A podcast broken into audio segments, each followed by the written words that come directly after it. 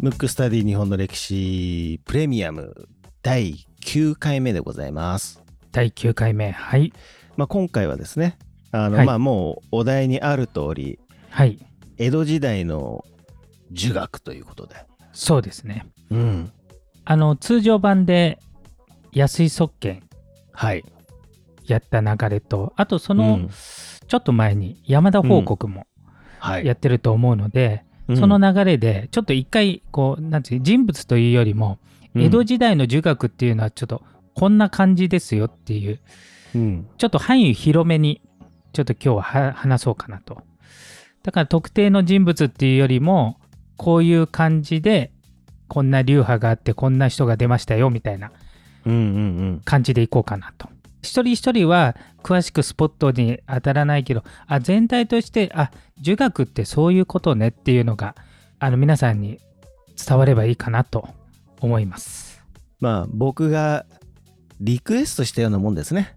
そうそうそう。なんか文庫がね最近ちょっと儒学興味あるっていうことだったので でその中でもまあ江戸時代の、まあ、特に主にちょっと前半。あの今まで幕末の方を結構やってたんだけれども、ちょっと江戸時代の前半の方をちょっとスポットを当てながらはい。話そうかなと思うんだけれども、じゃあ早速行きましょうか。まずあのそもそも儒学まあ儒教とも言いますけど、まあこの番組では儒学と言いますけどもうん。そもそも誰が始めたんでかわかる？やっぱりあの中国の誰かなんじゃないですかね。そう中国のその誰かわかります？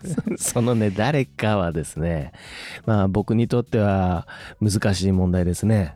春秋戦国時代まあえっ、と2個前に五越の話でやったその時代に出たあの孔子っていう人ですようーん。孔子っていう人がねはい。あのまあ一人で作ったわけじゃなくて、まあ、孔子を中心にその孔子よりも前から伝わってた話とかをちょっとまとめたみたいな感じなんでうん。あの儒教とも呼ばれてるんだけどちょっと宗教とはちょっと違う感じだね今の感覚で言うとちょっと道徳に近い感じなので、だからまあ儒学とこの場合呼びますけど、まうんあ、孔子とかあと孟子とか、うんうん。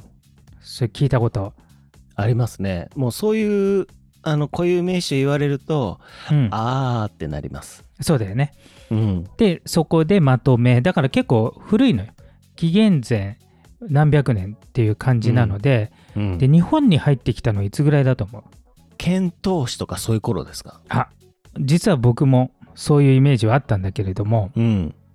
実はもっと古くてなんだったら仏教よりも古くて。あのね古墳時代に入ってんのよ古いですね。古い古いで古墳時代って日本だと分かんないことが多いんだけども、ちょっとだだけ文献載ってて今の中国から五教博士っていうのが日本に来ましたっていうのが書いてあるの。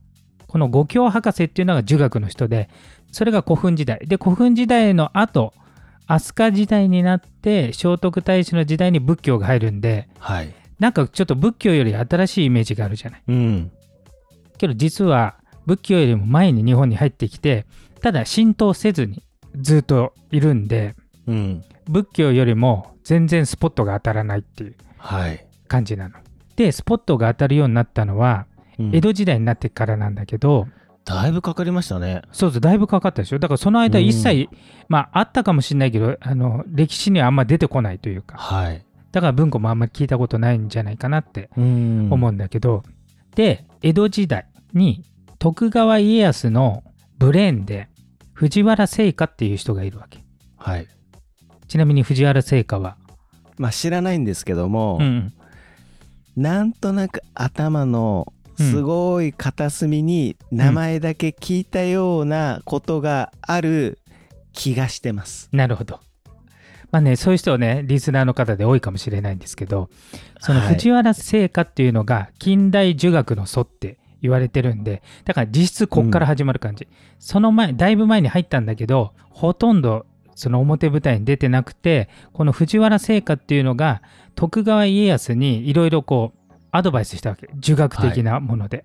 で、徳川家康は幕府を作った時に、これはちょっと統治する上でうん。すごくいいんじゃないかと。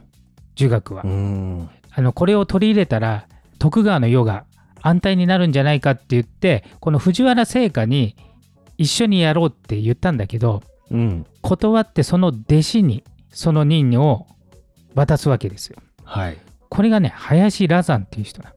この林羅山が儒学の中でも朱子学。で朱子学ってねこの番組でも何度もやったと思うんですけど文化覚えてる？朱子学ってどういうものか。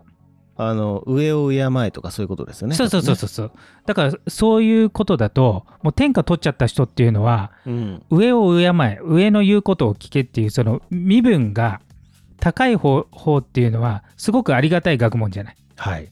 だから儒学の一派閥だった朱子学っていうのを採用するわけ。うん。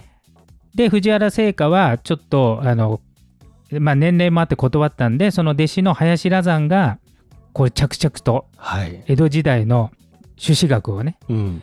幕府に取り入れてそういう考えを日本全国に植えていくと